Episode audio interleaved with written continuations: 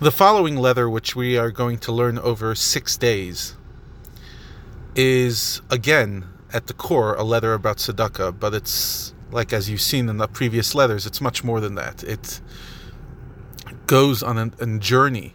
Each time it goes on a different journey, coming to the same punchline, the power of sharing and giving.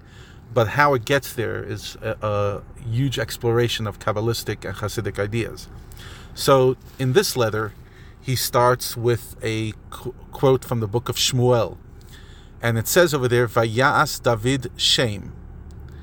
And the simple meaning of the verse means that David gave the Jewish people a good name by burying the dead of their enemies.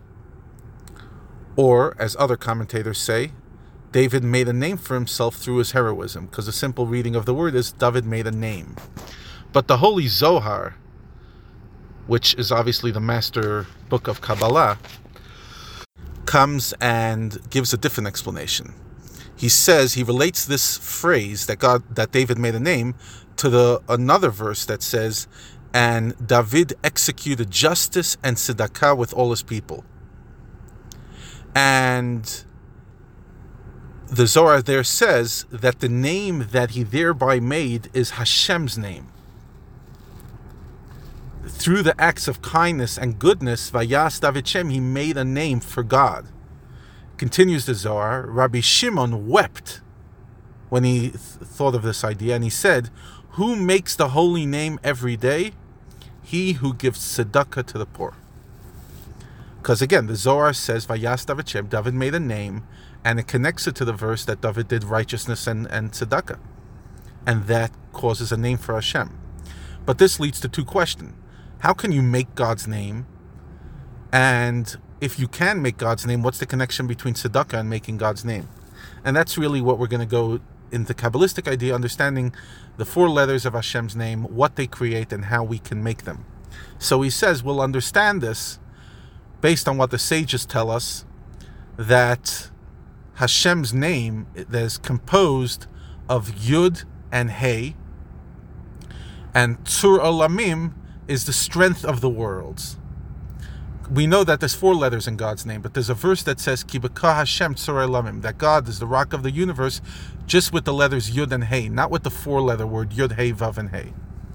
And on the above statement, the, the on the above verse, the Chachamim, the sages teach us that this physical world was created by the letter Hey of the divine name Yud Hey, and the world to come was created by the letter Yud.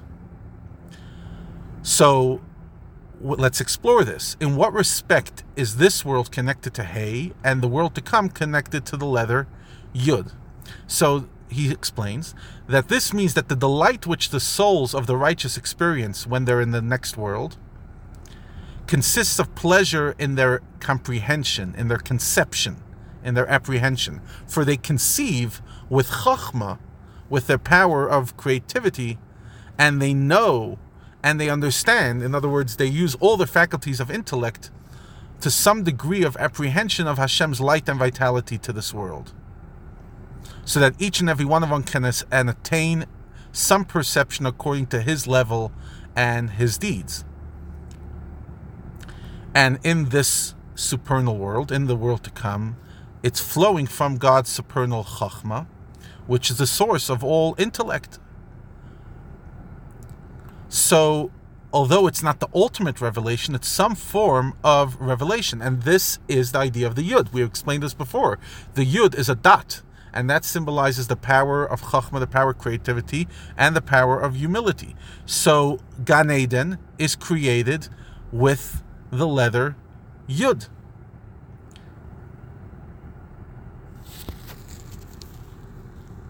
And we will continue the exploration of this idea of Chachma creating worlds, Chachma being the parent and the creator of language, and why it matters in the coming days.